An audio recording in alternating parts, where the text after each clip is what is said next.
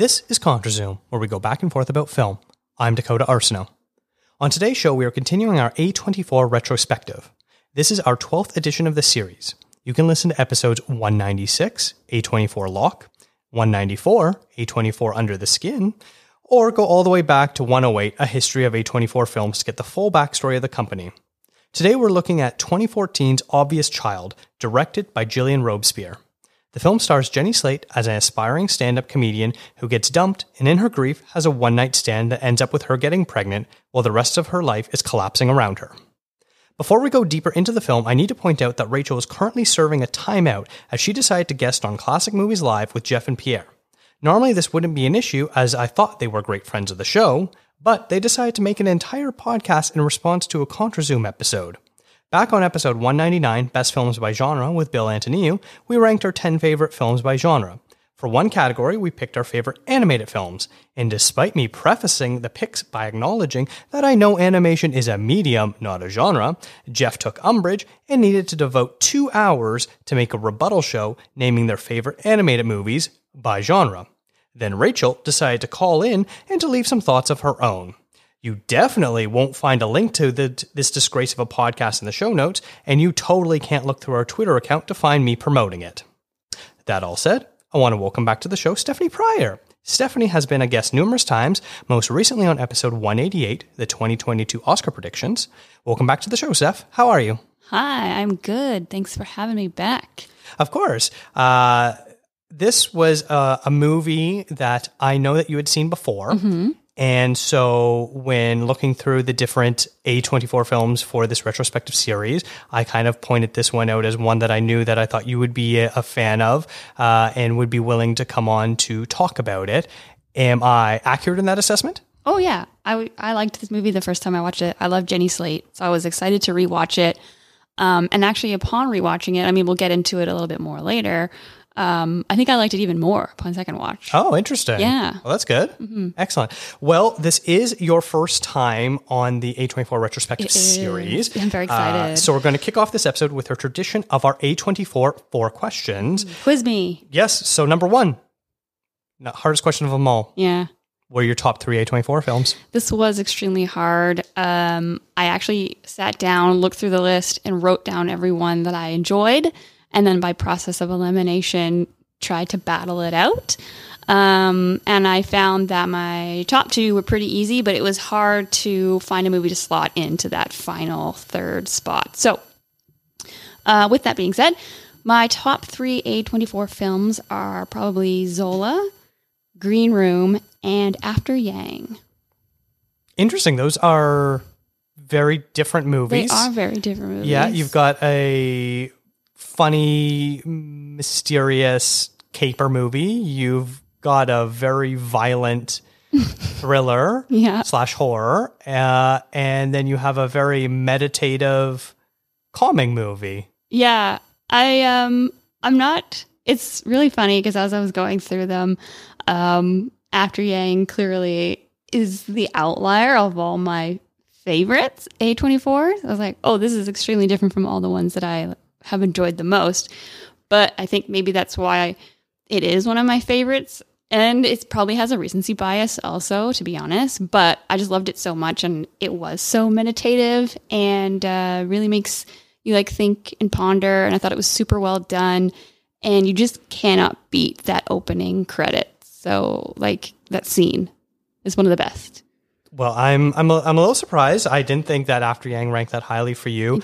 And I know you liked Green Room. I didn't know you loved it that I much. I do love Green Room because it's incredibly gory. I know. I usually don't like gore, and I'm not into yeah slasher type flicks. But I think this one again just is super well done. A great cast, great acting, and the way um, everything just kind of bubbles up and like escalates is such a fun, creepy, crazy watch. And I try and I like recommend it to almost everybody. so I had to have it. That that's one where I feel like I, you need to be a little specific about who you're recommending it to. I mean, like, yeah, obviously. Are you okay with gore and do you like horror? I think Yeah. that's sort of the, the I think gore more than anything because it's not really a horror movie. It's more of a, a thriller. yeah, yeah, yeah. But the gore is, is a big aspect It's of it. huge. It's quite. and there's. I don't want to get into it because I'm sure you guys will cover it at some point. But like, there's one particular gore thing that happens, and it gets me every time, and turns my stomach, and I'm like, okay, is this where I pause and take a break and come Mm. back? It's it's why I, I work I've worked in numerous warehouses. Why it's a big pet peeve when people leave box cutters open. oh yeah. I'm just Yeah. like not because of what happens in the movie, but like you could just It's pick it up. You could yeah. prick your fingers. You could jab something that shouldn't be jabbed. You could rip clothes or product or things like that. Like guys, just put the friggin' box cutters away properly. yeah. There's a protective layer to that for a reason. Yeah, just, it's super easy. You know, push down that button, slide it down. Exactly. And it's no shock about Zola, though. That was No. your favorite movie from last year. Mm-hmm. You left a voicemail talking about how much you loved it for our best films of the year. So, no shocker about that one. Yeah, love it. Still want to rewatch it. Um, I just have to find time. I, I was going through this list and was like, oh yeah, I need to rewatch that one. Oh yeah, I need to rewatch that one. Um, apparently, I just need to take a month off and rewatch a bunch of A24 films. Yeah, this will just become like every day releasing a new A24 podcast. yeah. All right. So, number two, what was your introduction to A24? Yeah, so I had to think about this one a bit and go back and look at it. It happened to be While We're Young, which was my first A24 film. And on the first episode, I answered these questions. I'm sure that was the one I answered with. I don't remember. I didn't listen back to it, but Right. we saw that in theaters we together. that so, together. that makes sense. Makes That's sense. probably Yeah. because we were we were, uh, we were looking at the list and nothing that came out before we didn't see when it was released. I think there was maybe after. one or two movies we saw, but we probably didn't watch them until after. Yeah. No, I think while we were while we're young definitely was the first one we saw, even though it's not the first the earliest A24 film that we have seen, but it's the first one we did see. And I feel like we went and watched it because of your crush on Adam Driver. I mean, I cannot confirm or deny that that is the reason we went. It probably was. Moving on. uh, what director, dead or alive, would make a good A24 film? Okay, so I thought about this one a lot, and I really wanted to pick someone good, um, and uh, someone different that maybe hasn't been thought of before. And you're gonna have to kind of, you know, trust me and go with me on this one because we actually don't have a lot to go on for feature film directing on this Mhm. one. But um, I'm gonna say Regina King. Okay. I think uh, just based off One Night in Miami Mhm. and the cast that was involved there and the dialogue and the, the scenes that were set up in that film, I think that could definitely translate to an A24 film. And if any of her future films are going to be like that, um, I think she's a shoe in for A24. Yeah, I, I think that's actually a, a really solid pick as well. She does only have the one movie, but it tackles a difficult subject matter uh, dealing with, with racism in America. And it's not like that would be the first A24 film that sort of tackles stuff like that. You've got a movie like Moonlight, which very explicitly has issues of dealing with racism, among other issues as well. Uh, so, yeah, it's. I feel like that would be a really solid pick. I think that's a really good one. Yeah, so, thank you. Good job.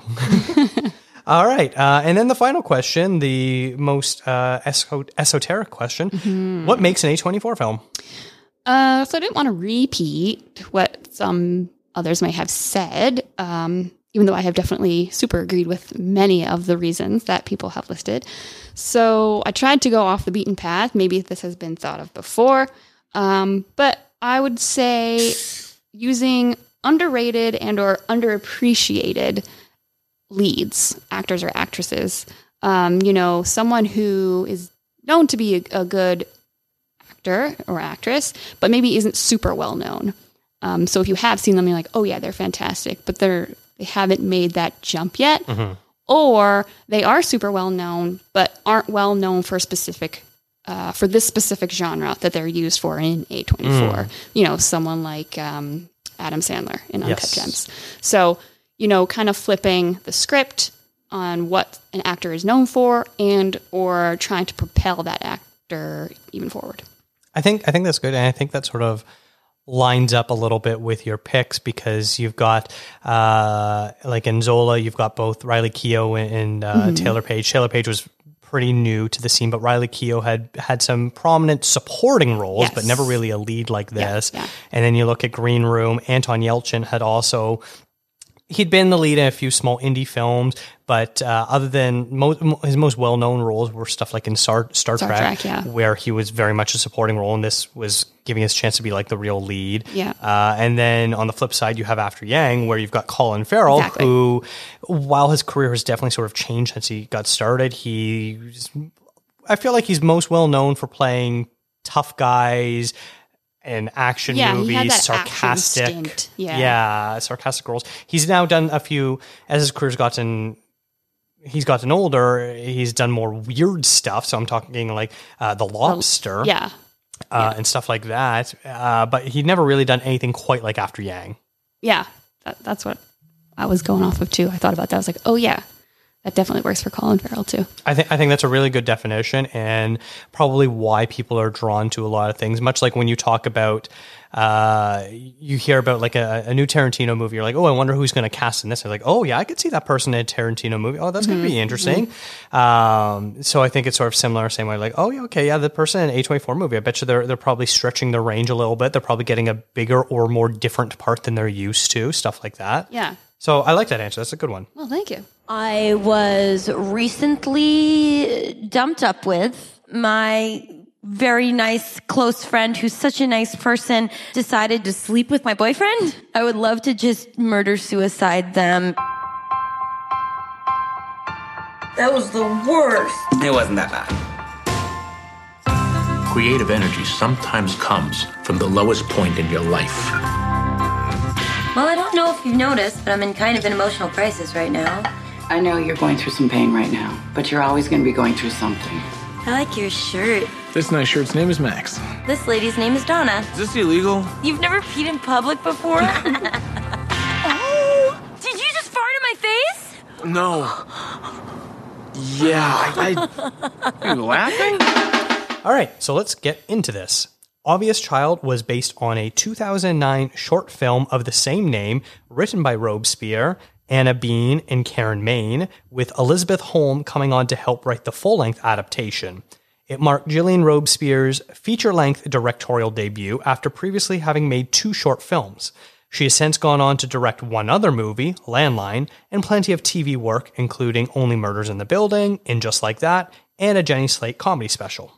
The movie shows Jenny Slate as Donna, who is an aspiring stand up comic and part time bookshop employee who gets dumped after being an inadequate partner and revealing too much personal information about her partner on stage. He reveals he actually has started a new relationship with Donna's friend. Heartbroken and unable to cope with her emotions, she goes on a tailspin and performs a disastrous stand up routine that is more a cry for therapy than anything resembling comedy. Afterwards, while wallowing in her self pity, she meets Max, who somehow managed to miss her set. The two hit it off and have a one night stand. Donna, realizing she's pregnant a few weeks later and knowing she is in no way in a situation to become a single parent, decides she'll get an abortion. While grappling with where her life is at, the decision to terminate is matter of factly presented.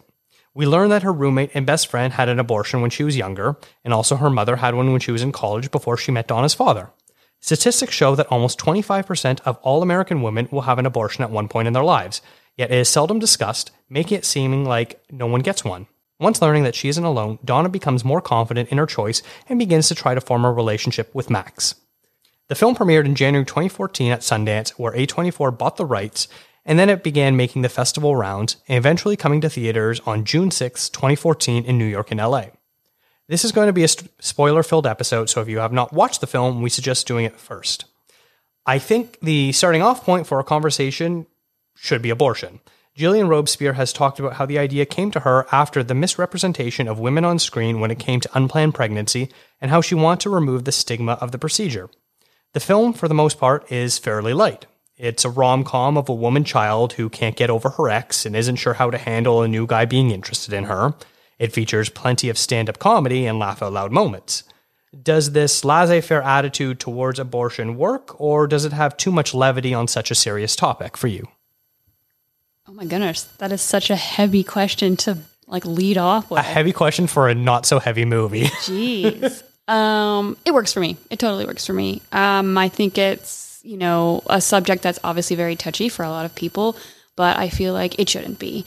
Um, you know, clearly it takes two to to get into the situation, um, but obviously one part of the those two has to deal with the majority of the aftermath. So um, I appreciate how this kind of tries to re- to reveal all the stuff behind the curtain and make it a little less serious and a little less um, judgy, even you know. So it totally worked for me.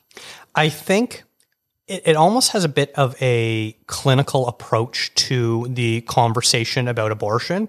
It's talking about, you know, um, I, I don't even know how to compare it, going in because you need to get your tonsils removed. You know, it's, It's just- something that has to be done. It's a little serious. It's a medical procedure. It might hurt a little bit. You're going to have some after effects. But at the end of the day, it's in and out. It's just what needs to get done if this is what you're deciding to do for your own personal health choices. Right, exactly. I think maybe somewhere the movie could have gone is maybe providing a bit more details of what the procedure actually entails. Uh, we get a bit of a discussion about how it works, but more so just how it feels. You know, uh, the roommate character talks about when she got it, it was, you know, uh, it's a five man procedure. She goes, Oh, I guess I don't need to rearrange my schedule. It's like, No, you kind of do because they're going to want to talk to you a lot and watch you afterwards. And then you're going to have some really bad cramps for the next few days, but no worse than when you have really bad period cramps and things like that. So we get, we get kind of this talk about the aftermath, but I feel like I don't know if it needed this, but maybe the, the, the concept of writing a bit more of uh, when she goes to the Planned Parenthood and the doctor says more in detail of what the procedure actually is, because we get this. Oh hey, I'm I'm living my life. I'm I'm trying to be a comic. Oh, I can't get over my ex. Oh, and he hurt me so much. And you, you get all this sort of slice of life sort of stuff, and then it's just all of a sudden very as I said earlier, matter of factly inserted. I got pregnant. This is what I'm doing. This is my choice. I'm going to go forward with it. No humming and hawing and, you know, praying on it and going to talk to people who are not understanding and trying to convince or otherwise. It's all very matter of factly. So I wonder if maybe uh, and some additional lines of dialogue of, and this is how the procedure works to to even sort of demystify it even more. Do you think that would be something that could have worked in it, or do you think the way they present it of, oh yeah, and you just sort of get really bad cramps for a few days and bleed a lot, is sufficient? Um, I mean, I feel like maybe they could have. Yeah, that would have demystified it a little bit more. But I kind of like that the procedure itself isn't the star or the, you know, the sun in that universe where everything's running around Yes. it. It's more just like, okay, you know, what's it going to be like? How am I, how's it going to affect me afterwards? Um, it's it's not the the big moment. Obviously, this the movie leads up to the the actual procedure, but it's not the procedure is not the reason for the movie. So I like that it doesn't make it so serious that it's such a critical decision. And obviously, it is. I'm not saying that it's a light decision to make, or you know that it could affect someone super um, heavily more than someone else. Everyone's going to take it differently. But I like that that was just another way for them to be like, guys, it, it happens. People, women make these decisions every day. Mm-hmm. Let's not make it such a big deal. Mm-hmm. And it's also nice how we sort of get the juxtaposition of when she's talking to her mother, and her mother talks about how back when she got her abortion, Yeah. it was an illegal procedure, and how That is more in detail, and that's ter- Yes. I I liked that because you could see where it, how where it's come from, Mm-hmm. how it's evolved, and how it's not as scary as it used to be. Like just that her listening to her mother tell her how it happened. That's terrifying. Yeah. And any woman who'd have to go through that is just that could be a story like a movie on its own, like Mm-hmm. that happening. Um, so just to know, just so that they're able to have that conversation in their living room, so laissez faire, not super serious, not it's not super so scary. I thought that was great. Yeah, I, I agree too. And I think overall, I think it sort of does a really good job of sort of, I don't want to keep using the word demystifying, but uh, revealing some of the realities of being a woman. Uh, you know, there there's uh, the opening scene is Donna doing some stand up and she's talking about her dirty underwear. Yeah. And she makes plenty of fart jokes throughout the movie as well, which also is something that a lot of women aren't really able to joke about or talk about casually, which it is what it is a part of the movie. And and depending on your sense of humor you will your mileage will vary about how funny you find this to be. Um, but this routine about her having dirty underwear. It's not specifically her in general it's women as a whole and and what that's like. And then we get a scene later in the movie when she wakes up from this one night stand and next to the guy's head is her dirty underwear. And you actually see it, It, like it's not clean underwear. Yeah. so it's kind of funny. And it's and it's once again sort of this reality of women's bodies. Yeah.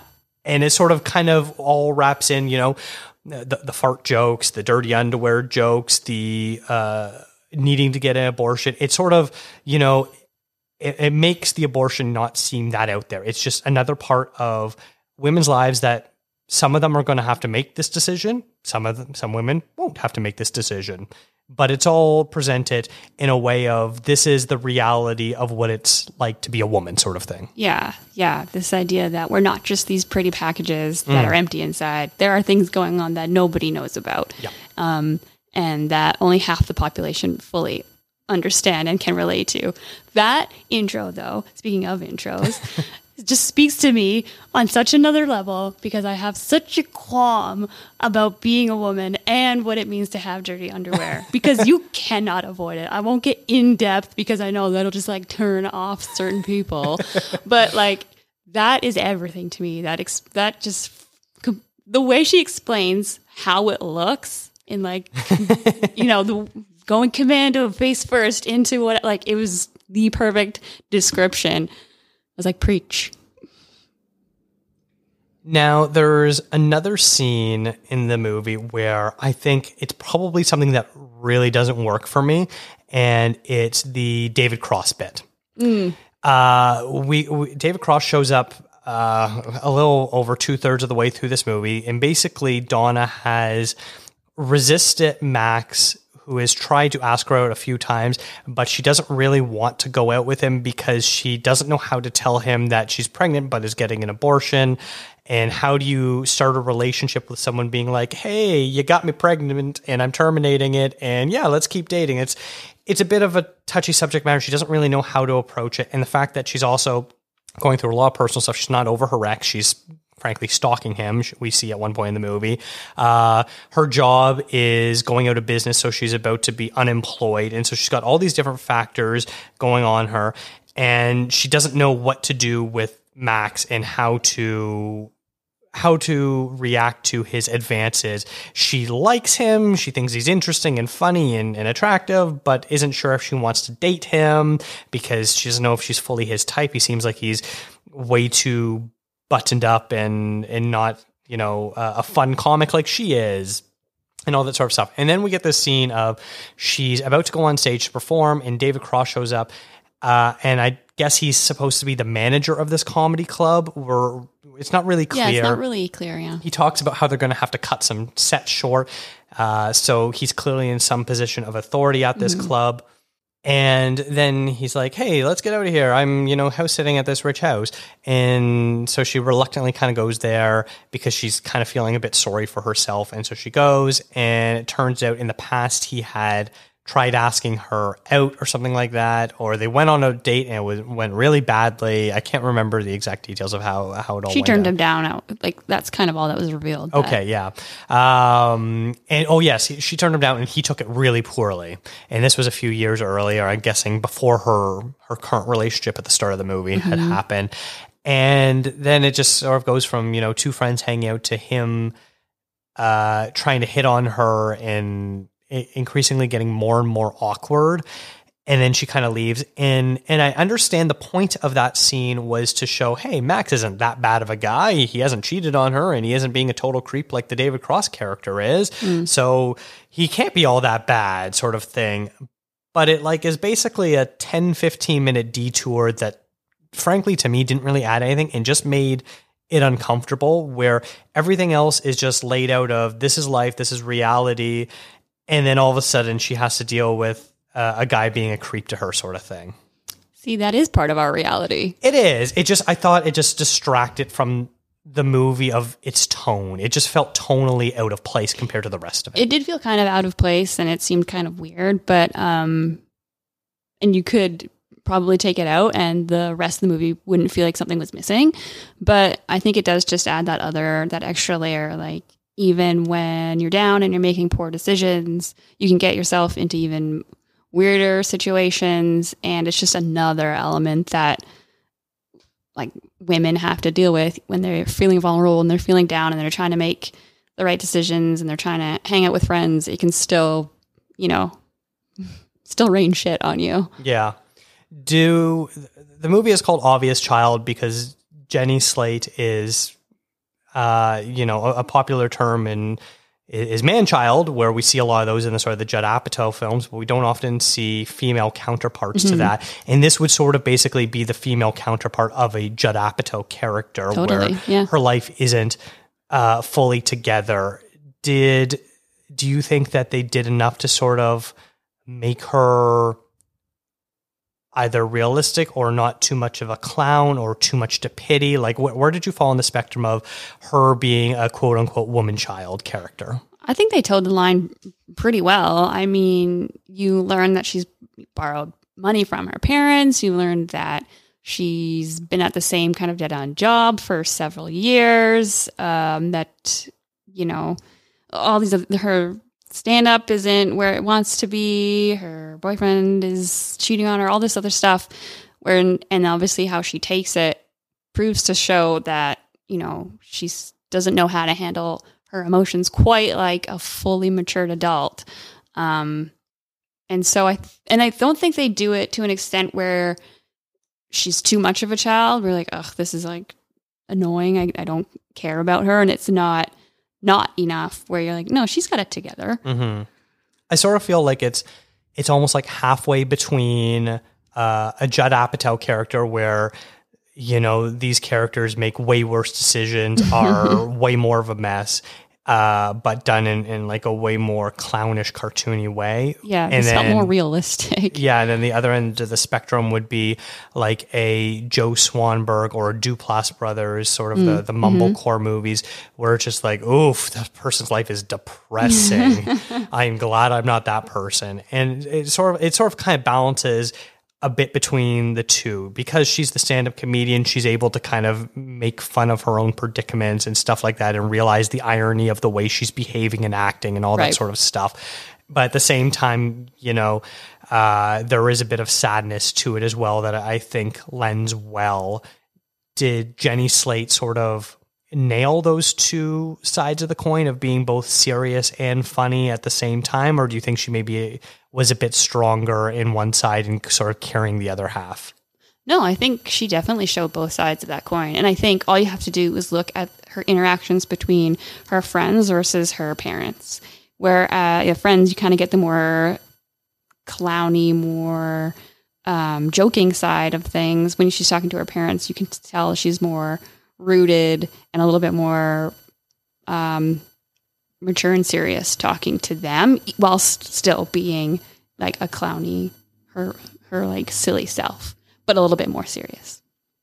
Yeah, I, I, I agree. I think I think for the most part she did a pretty good job, and it sort of falls under that the banner of uh, of comedians doing serious work, where it's it's not full on. I don't know. Let, let's call it like uh, Steve Carell and Foxcatcher Oh gosh, yeah. serious. Yeah. Uh, it it kind of does have the nice balance, or maybe something like Adam Sandler and Uncut Gems, where he still is able to kind of be a little bit funny while still Yeah. also uh, bring the serious at the same time. Yeah, that's a good example. I think my favorite joke in the whole movie is uh, when she first meets Max and they're drinking at the bar and then they leave and then they're Oh, yeah. both peeing in the alley and uh, he lets one rip while he's peeing, but it's right next to her face. And so he calls her pee farter. Uh, I thought that was probably my favorite She calls him pee yeah, farter? She Yeah. calls him pee farter. That's uh, how she describes him to her friend, I believe. Uh, but that's probably my favorite joke in the whole movie. Uh, yeah, I think it's her friend recalling him. Like Yes. seeing, she's like, oh, you slept with the pea fart. You got pregnant by the pea farter. Yeah, that's yeah, it. yeah. That was a good Um, one. My favorite, I think, was when when uh, Donna first meet first meets Max, and he goes to buy another round or something, and she calls him the definition of Christian or something. Like He just looks super Christian Yeah. or something like that. I was like, yeah, kind of. like, no, why would I sleep with him? He's the definition of Christian. Yeah, especially since she's already made several jokes about uh, her her her Jew, her culturally Jewish appearance and lifestyle. Yeah. and and how uh, that w- they wouldn't be a good match because of that. She's like, I can't top a Christmas tree. I would be the burning menorah on top of the Christmas tree. Yes, yeah. So we get, we get some good jokes about that. Uh, so I really like that. Uh, I going back to what I found funny there about the the pee farting scene is it's already set up because she made jokes in her stand up about being casual about farting that she finds it hilarious that he farts in her face accidentally. Yeah. Uh, but it's you know anyone else it would be like all right we're, we're done here this, This is, is over, over, yeah. but because she's a stand-up comedian that's already joked about that that's it's the funniest thing in the world to her that a guy that's trying to hook up with her would do that to her accidentally, Accidentally. but still do it I think it just goes to show how comfortable they were together. He just Yes. felt so comfortable. I mean, they were peeing next to each other. Um, his back to her while she's squatting and Yeah. he's peeing away. But yeah, super funny.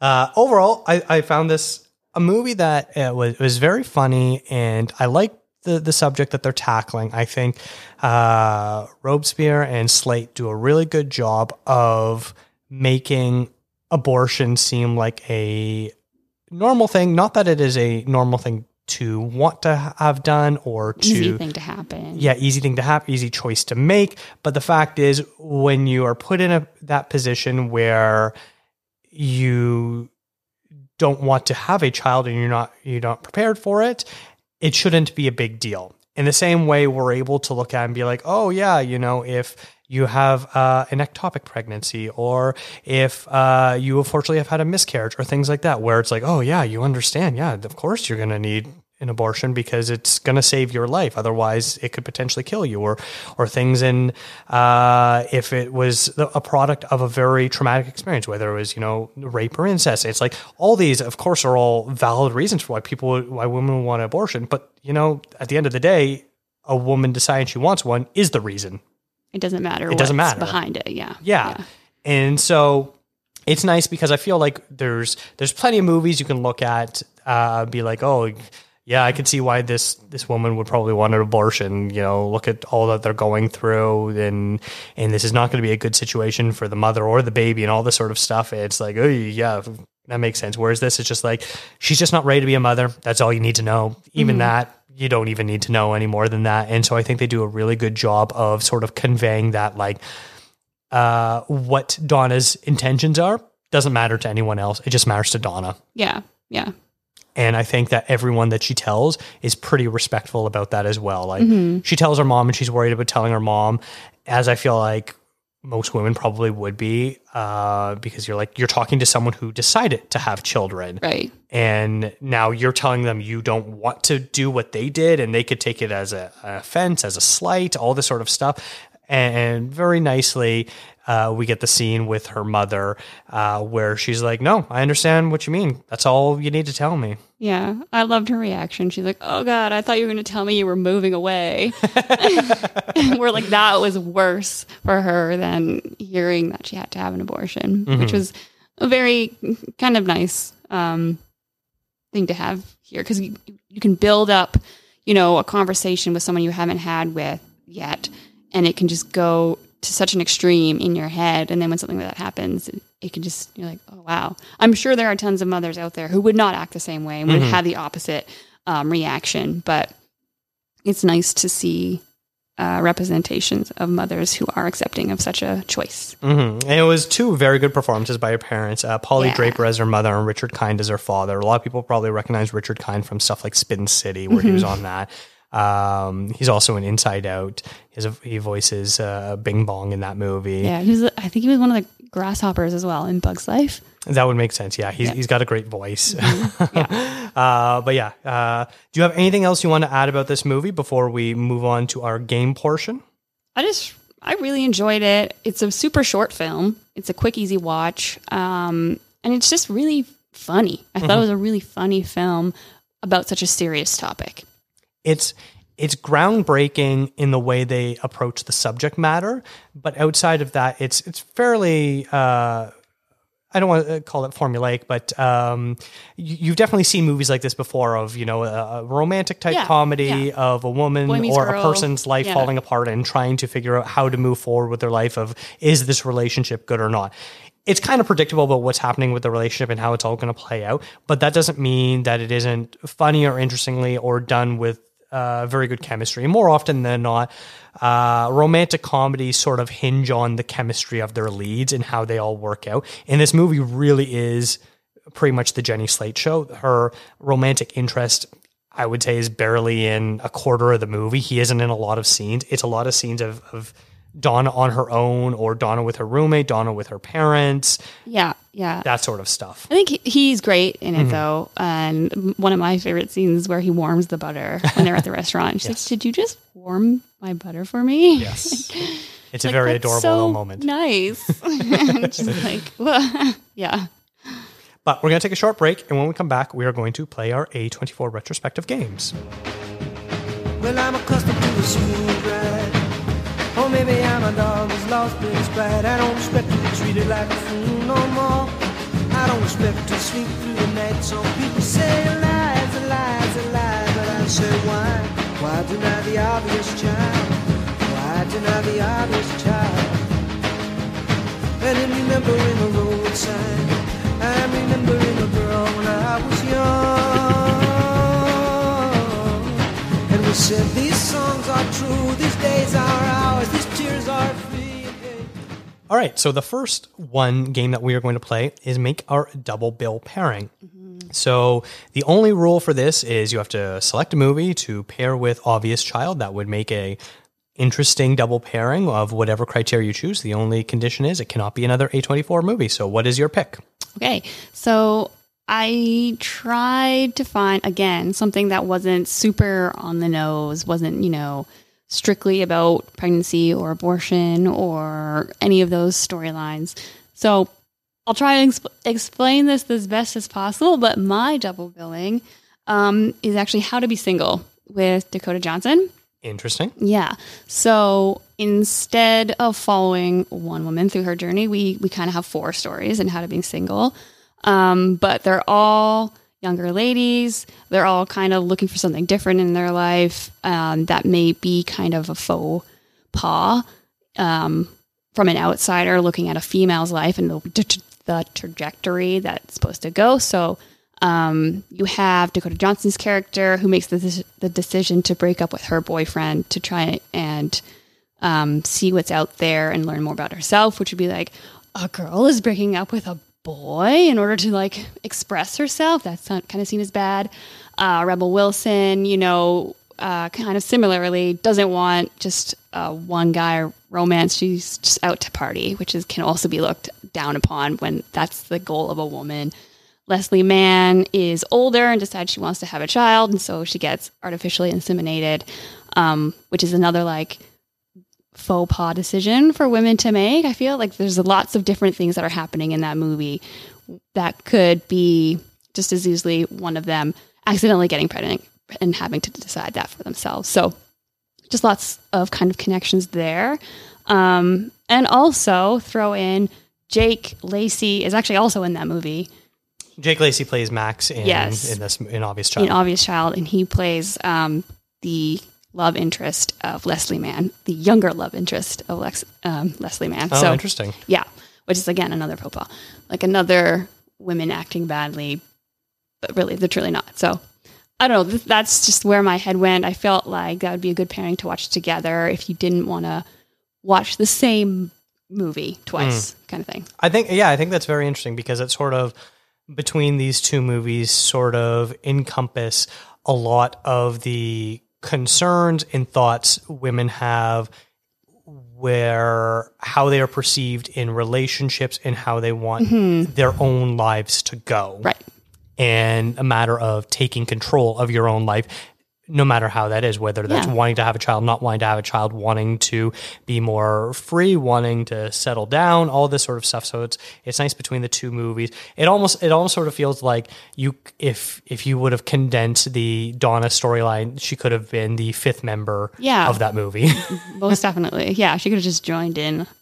Yeah. Yeah. Where she, you know, the story could have been she has a one night stand and has to decide that she wants to get an abortion. Yeah. Know? That actually is a, that's a very interesting double pairing, and I think it works well because I haven't seen all of uh, that movie, so I can't really comment it. But I, I believe I've seen bits and pieces of it, and it's it's quite funny, but also I think it does a decent enough job of being serious when it needs to be serious. From what I've seen, I know it's it's probably even lighter than Obvious Child. Yes. Yeah, it is. Um, and on, honestly, it's not the greatest film. I still enjoy it for a fun watch, but like I'm, yeah. I'm not promoting it as a fantastic movie or anything. It's just a, good pairing to watch. I, I think it's a good one. Yes. uh, okay. So my double bill pairing is. If you know me, then this is not going to be very much of a surprise.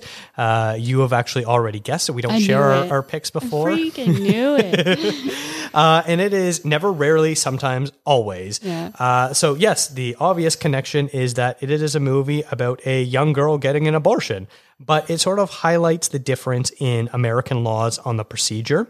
And never, rarely, the main character is a 17 year old from Pennsylvania who cannot get an abortion without parental consent. Something she would be unable to obtain. Uh, so she travels to New York, where she is able to get one quickly and easily. The two films highlight wanting to get an abortion, but it doesn't have to be a life or death choice, but instead a personal one that any woman needs to be allowed to make. And I think it's also a good choice because you can look at obvious child and be like, this is the way healthcare should be administered. And you look at never, rarely, sometimes, always, and go, this is how healthcare should not be administered. And considering the recent overturning of Roe v. Wade in the United States, there's going to be more stories like the never, rarely, sometimes, always one, and Exactly, less like the obvious child one yeah. where obvious child will then become uh, uh, utopia science fiction of a woman gets to choose her own healthcare options. Uh, whereas never rarely is sort of the opposite of having to go through a whole bunch of hoops and put yourself in peril and not be safe about it until she finally gets to the magical place called Planned Parenthood. Where That does more than just abortion. that does way more than just abortions. Uh, in fact, barely any of their services are abortions, and not all Planned Parenthoods even offer abortions. There is way more to that as well.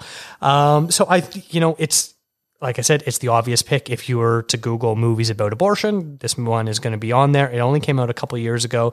It was very underseen. It's a very, It's very serious very movie. heavy, yeah. It's super heavy. You're not going to feel good after watching it. You know, there's there's maybe like one glimpse of hope throughout this entire movie, um, and it doesn't even come at a, a positive moment, really.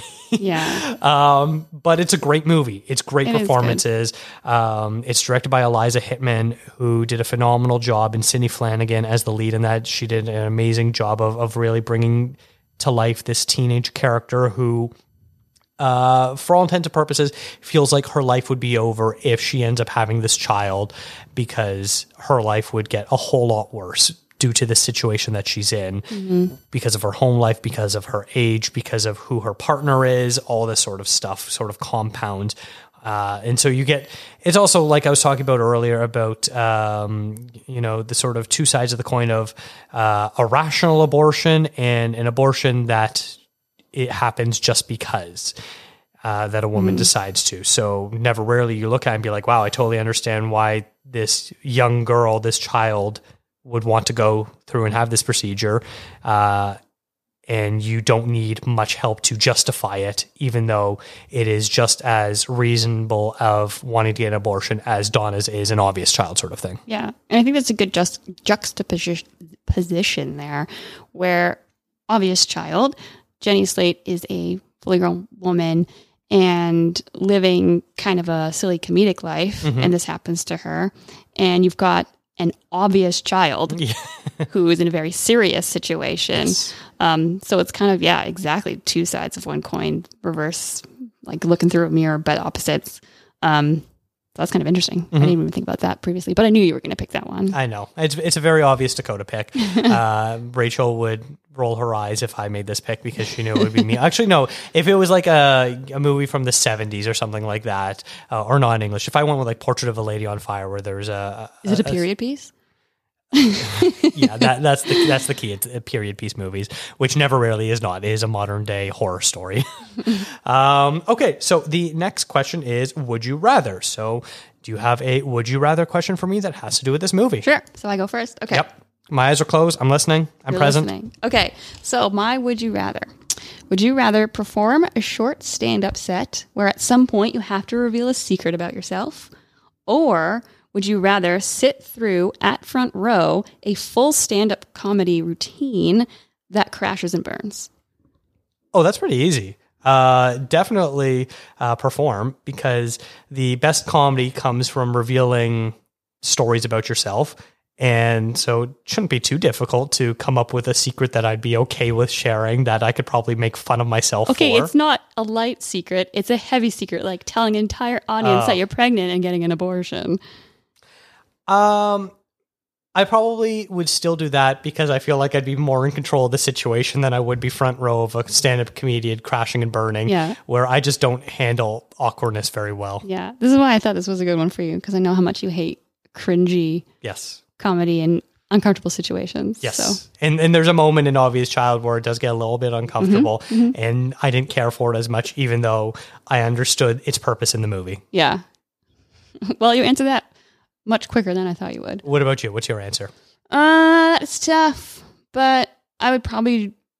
Oh, I'd probably do the same thing because, like, just in terms of ripping it off like a band aid versus sitting through, like, say it's a full hour long set that's just not going well, and especially front row. I would never sit front row in anything um, that could involve interaction with the performer on stage. So, yeah, I'd probably pick the reveal a secret as well. Because then you can just leave. You probably never see those people again. Exactly, exactly. And there's a certain power to being up on stage when you're performing. You know, uh, this club that the movie takes place in, you know, it's pretty dimly lit, but most of the time you've got stage lights on you, so you can't really see people. You can just sort of see, you know, the reflections off their glasses, or when they start laughing, you could see their white teeth or things like that. But you can't really see people for the most part.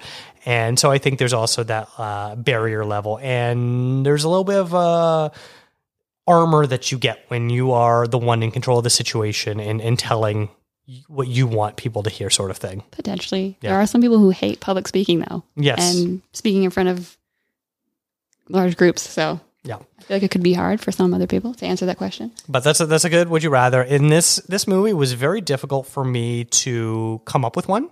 I really struggled and I know I've gone pretty dark on some of these episodes, but like I'm not going to go be like would you rather have an Oh, abortion or not have an abortion? Cuz one that's not a good question and and two Yeah. Well, I was going to ask you, would you rather know you got someone pregnant or not know someone was pregnant? But I wasn't gonna put you on the spot oh that's an interesting one. Oh, because I think either way you end up as a dick. Like, it doesn't matter what you want. Sorry.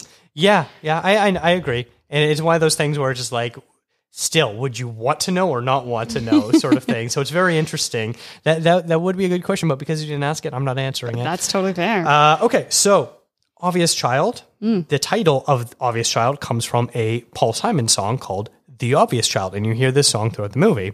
Uh, I believe at least once, uh, maybe more than once. But would you rather have the Paul Simon song 50 Ways to Leave Your Lover or Still Crazy After All These Years to be the basis of a movie on your life?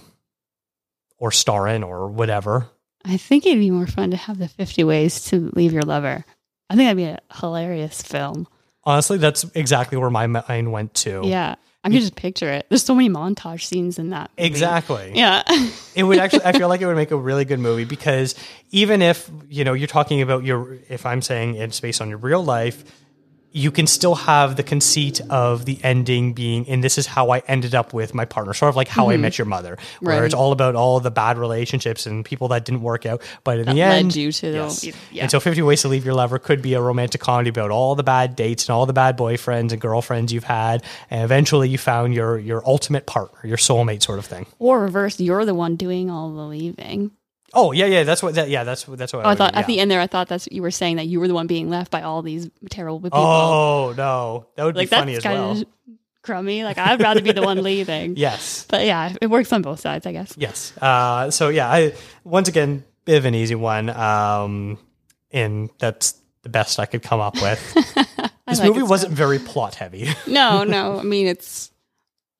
I don't want to say it's a day in the life because it's it's kind of two weeks in the life. Yeah. Uh, but yeah, I, I guess I could have made a would you rather around w- getting an abortion on Valentine's Day or on your mother's birthday, because those are the two options she's presented way, you're with. gonna remember for the rest of your life what exactly. day it was. Yeah. Yeah.